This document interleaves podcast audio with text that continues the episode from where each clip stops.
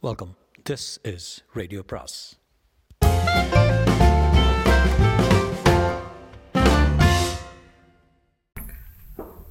அனைவருக்கும் அன்பு வணக்கம். சுஜாதாவின் மற்றொரு சிறுகதை. கதையின் பெயர் ஆயிரம் வருடங்கள் உயிருடன் இருப்பது எப்படி? மாலதியை பார்க்க போனபோது டாக்டர் ராகவானந்தம் மட்டும்தான் வீட்டில் இருந்தார். மாலதி எங்கே டாக்டர்? என்றேன். மாலதி கடைக்கு போயிருக்கா? அஹ், வாங்க போய் போய் வர சொல்லியிருக்கேன் வா பையா உட்காரு என்றார். டாக்டர் ஏன் தலைகீழ நிற்கிறீங்க? என்று கேட்டேன். டாக்டர் நிமிர்ந்தார். யோகாசனத்தில் விஷயம் இருக்கு பையா உட்காரேன் ஒரு சுவாரஸ்யமான விஷயம் உன்னிடம் சொல்லணும் என்றார். மாறுது இல்லையா? வந்துடுவா உட்காரு. டாக்டர் நான் போயிட்டு அரை மணி நேரத்தில் வர்றேன்னு கொஞ்சம் அர்ஜென்ட்டாக வேலை இருக்கு. என்ன வேலை? பார்பர் ஷாப் போகணும். வே உட்காரு என்றார் டாக்டர். இதில் வேடிக்கை என்ன தெரியுமா பையா? நான் தஞ்சாவூர் போயிட்டு திரும்ப வந்ததும் முந்தா நாள் மயிலாப்பூரில் ஒரு மீட்டிங்க்கு போயிருந்தேன். பேசினேன். பொதுவாக விஞ்ஞான ஆராய்ச்சி பற்றி தமிழில் தான் பேசினேன். பேச்சில் நாம் ஒன்றும் புதுசாக ஆராய்ச்சி பண்ண சப்ஜெக்ட் தேட வேண்டாம். நம்ம பழைய தமிழ் பாட்டுகளில் எவ்வளவோ ஸ்கோப் இருக்கு.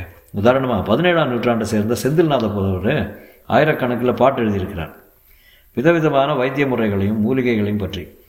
அதையே ரிசர்ச் பண்ணலாம். அந்த முறைகளெல்லாம் என்னன்னு கண்டுபிடிக்கலாம் சொன்னேன். பேச்சு முடிந்தது என்னாச்சு தெரியுமா? சோடா சாப்பிட்டீங்களா? சாப்பிட்டேன். ஹாலை விட்டு வெளியே வந்தேன்.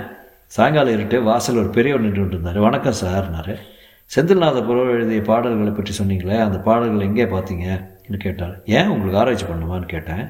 தேவையில்லையே நான் தானே செந்தில்நாத புலவர்னாரு எனக்கு அதாவது டாக்டரிடம் கதை கேட்டுக்கொண்டிருந்த இந்த இடத்தில் உதைத்தது. டாக்டர் கமகே என் ஞாபக சக்தி பழுதில்லைன்னா சுமார் பன்னெண்டு வரிகளுக்கு முன்னால் செந்தில்நாத புலவர் என்பவர் பதினேழாம் நூற்றாண்டு ஆசாமின்னு சொன்னீங்கன்னு நினைக்கிறேன்.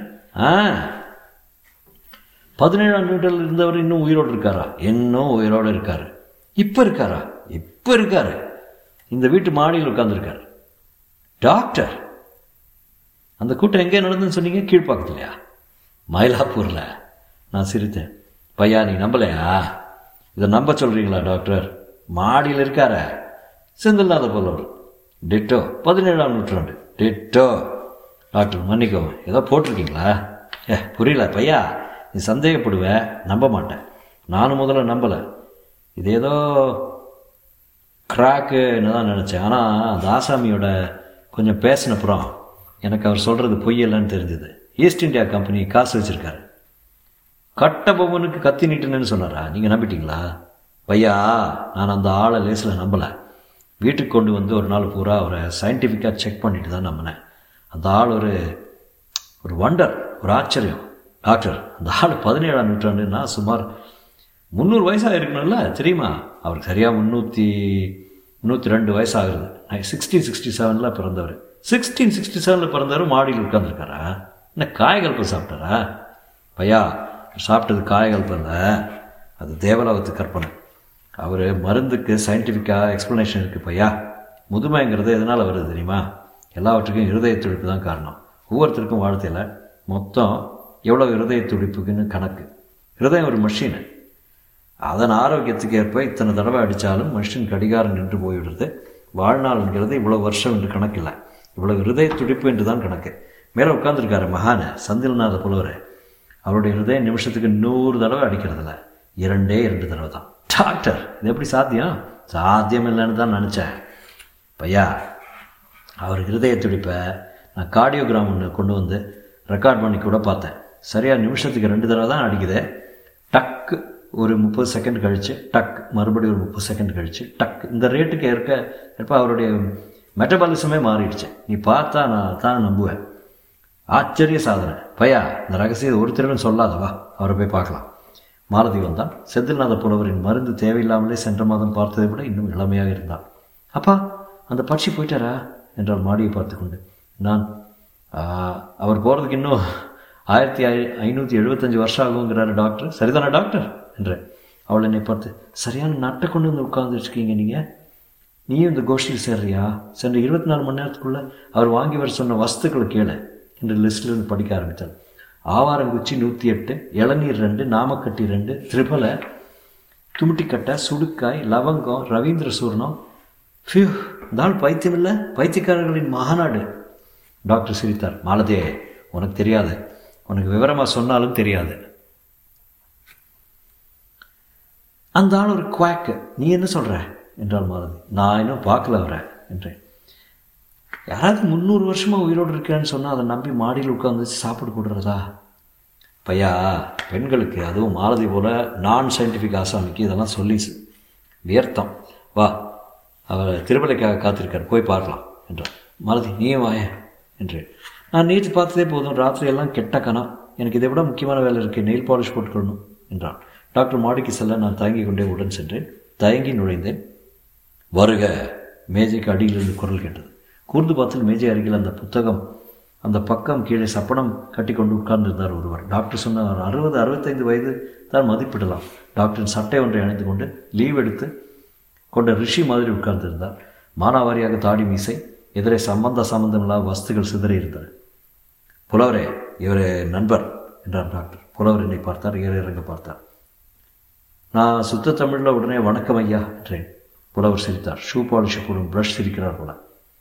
உம்மை பார்த்திருக்கிறேன் என்றார். எம்மையா? என்றேன். ஆம் உம்மைத்தான் என்றார். எம்மை? நினைவில்லையா நான் உம்மை பார்த்ததில்லையே என்று சிரித்தேன்.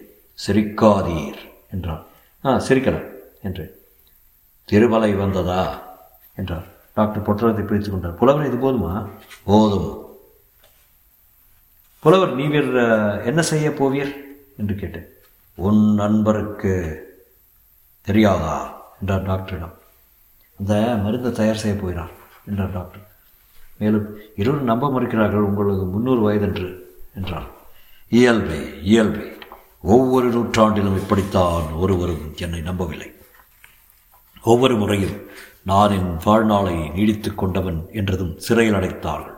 என் சித்தம் சரியில்லை என்று கொண்டு எனக்கு மனித இனத்தில் நம்பிக்கை தளர்ந்து விட்டது. அதை பற்றி இந்த நூற்றாண்டில் பேசவே இல்லை. அதனாற்றுத்தான் என்னை வெளியே இருக்க அனுமதித்தார்கள். என் நல்லூர் ராகவானந்தத்தை சந்தித்தேன். டாக்டர் இல்லை புலவரை இது மனித சமுதாயத்தின் நல் நல் நல்லூர் என்றேன். புலவர் தொடர்ந்தார். ஒரே ஒரு தடவை சுமார் அறுபது ஆண்டுகளுக்கு முன்பு ஒரு வெள்ளையர் நான் சொல்வதில் உண்மை இருக்கும் என்று தனது இல்லம் கொண்டு சென்றார். அவருக்கு மருந்து செய்து தந்தேன்.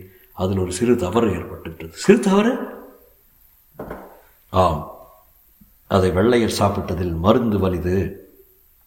அவர் புதிதாக பிறந்த நாய் போல கூவத் தொடங்கிவிட்டார். அந்தோ என்றேன் அதற்காக என்னை சிறைப்படுத்தி சித்திரவதை செய்தனர். மறுபடி அந்தோ என்றேன். அச்சபுற வேண்டாம். அந்த தவறு நான் வேண்டுமென்றே செய்தது. அப்படியொன்றும் இப்பொழுது நிகழாது. என்று அந்த ஆவாரங்குச்சிகளை ஒடித்து ஒடித்து பொதுவாக அந்த பாத்திரத்தில் கொட்டி கலக்கினார் புலவர். இதோ இன்னும் சில நாழிகைகளில் மருந்து கிட்டும் உங்களுக்கு. என்று சிரித்தார். மறுபடி பிரஷ் புலவர் கண்ணை மூடிக்கொண்டு ஏதோ பாடினார்.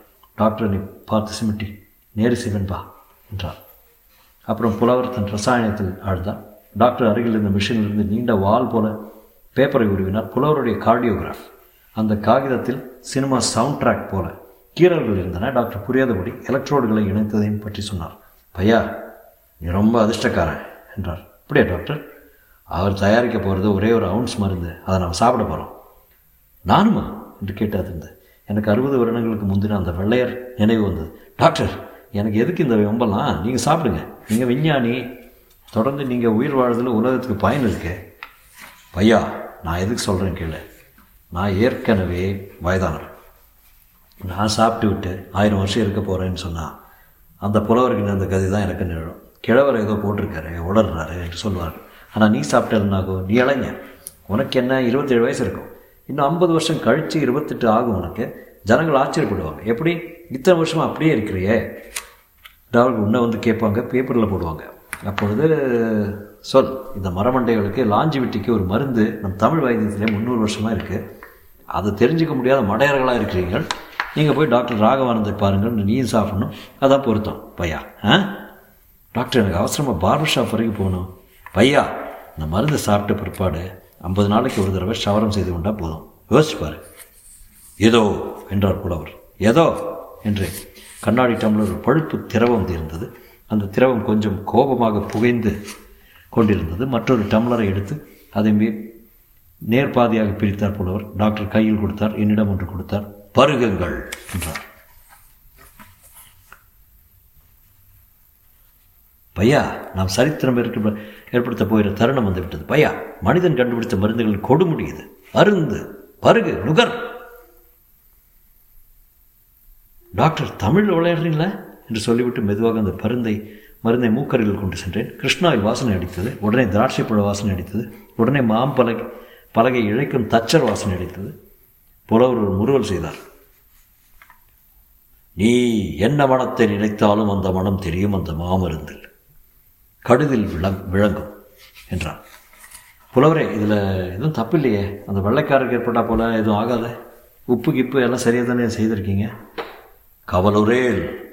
அதாவது நீ சாப்பிடு நான் கேரண்டிங்கிறீங்களா பையா சேர்ந்தா போல சாப்பிடுவோம். ரெடியா ரெடியா ஆ ரெடி எனக்குள் யயாதி மாதிரி ஒரு ஆசை இருந்திருக்க வேண்டும். என் இள ரத்தம் சாப்பிட்டு விட்டு தான் பார்க்கலாமோ என்று சொல்லியிருக்க வேண்டும். அடுத்த நூற்றாண்டில் பழைய சிவாஜி படங்களை டெலிவிஷனில் பார்க்கலாம் என்ற ஆசை இருந்திருக்க வேண்டும். டாக்டர் ஒன் டூ த்ரீ என்று எண்ண ஒரே மடக்கில் மருந்தை குடித்தேன். சாப்பிட்ட உடனே புலவரை கேட்டேன் புலவரே இதில் என்ன சேர்த்திருக்கிறீர்கள்? அமிலமா? முதலில் சற்று சுடும் கொஞ்சம் பொறும். சுடுமா? நைட்ரிக் ஆசிடில் முகஷவரம் பண்ணிக்கொண்டு அப்புறம் அதிலே குளிச்சாப்பில் எரியுது கட்ட விரல் வரைக்கும் என்று கொஞ்சம் பொறும் என்றார். கொஞ்ச நேரத்தில் அந்த எரிச்சல் அடங்க ஆரம்பித்து தேசிய கொடி மாதிரி உணர்ந்தேன். மார்பு வரை சூடாகவும் வயிறு வரை மிதமாகவும் அப்புறம் கீழே ஜில் ஜில் என்றும் அப்புறம் அந்த ஜில் கொஞ்சம் கொஞ்சமாக மேலே ஏறியது. எப்பேற்பட்ட ஜில்? இரண்டு காது நுனிகளை தவிர மற்ற இடங்கள் எல்லாம் பரவின ஜில். அப்புறம் மருந்து வேலை செய்தது. ஐ ஐ ஐ என்று சொல்லி உடம்பை உதறிக்கொண்டேன். அப்புறம் என் கண்கள் சுழன்று சுன்று என் வார்த்தைகள் முழுவதும் குழல ஆரம்பித்து பாதங்களுக்கு கீழே ஹோவர் கிராஃப்ட் மாதிரி ஒரு விதமாக உணர்ந்தேன். பேச்சு சக்தி வந்ததும் புலவர் தெரிந்தார். சரியான சரக்கு வாத்தியார இன்னும் கொஞ்சம் இருக்கா? என்று கேட்டேன். வேலை தேவை இருக்காது என் நண்பரே இனி நீர் நீடூழி வாழ்வீர் என்றார். டாக்டர் என்று கூப்பிட்டேன். பையா குளிர்ந்த பறவை போல அவர் சிரித்து கொண்டார். Doctor are you all right யார் தைச்ச சட்டை? எங்கள் தாத்தா தைச்ச சட்டை சொல்லுங்கள் பார்க்கலாம். பையா எனக்கு புதிதாக பிறந்தா போல இருக்கு. எல்லாம் அலம்பி விட்டா போல கிளியராக தெரியுது. எனக்கு கூட ஆனால் டாக்டர் என்ன? இதய துடிப்பு ஒன்றும் குறையிலையே என்று மார்பை பிடித்துக்கொண்டு. அது இவ்வளவு கடுதல நிகழாது. மெதுவாக மெதுவாக சில வருடங்களில் தான் தெரியும் என்றார் செந்தில்நாதர் புலவரே ரொம்ப தேங்க்ஸ் டாக்டர் ரொம்ப தேங்க்ஸ் இந்த மருந்தில் விஷயம் இருக்கோ இல்லையோ? சாப்பிட்றதே ஒரு அனுபவம். டாக்டர் பையா இந்த மருந்து நிச்சயம் வேலை செய்யும். நிச்சயம் இருபத்தி ஒன்றாம் நூற்றாண்டில் தான் நீ புலவர் நீ புலவர் மூன்று பேர் இருக்க போகிறோம் இருபத்தி ரெண்டாம் நூற்றாண்டில் இருபத்தி மூணாம் நூற்றாண்டில் என்றார். வர்றேன் டாக்டர். புலவரை விடைபெறுகிறேன் என்று எனக்கு பிடித்த ருக்குமணியே பார பார பார என்று பாடிக்கொண்டே கிளம்பினேன். நான் மருந்தை சாப்பிட்டு விட்டேன். அது நிஜமாகவே வேலை செய்யுமா என்று நான் நீடூழி வாழ்வேனா என்ற கேள்விகள் உங்களுக்கு எழும்பலாம். உங்களுக்கும் என்னை போல் சந்தேகம் ஏற்படலாம். உங்கள் சந்தேகங்களை எல்லாம் நிவர்த்திக்க என்னால் இப்போது முடியாது. நேற்று தான் சாப்பிட்டிருக்கிறேன். அதனால் நான் ஒன்று செய்கிறேனே. மறுபடியும் இந்த கதையை இந்த பத்திரிகையில் ரெண்டாயிரத்தி அறுபத்தி ஒன்பதாம் வருஷம் மார்ச் மாத இதழ் ஒன்றில் தொடர்கிறேனே. சரியா? முற்றும்.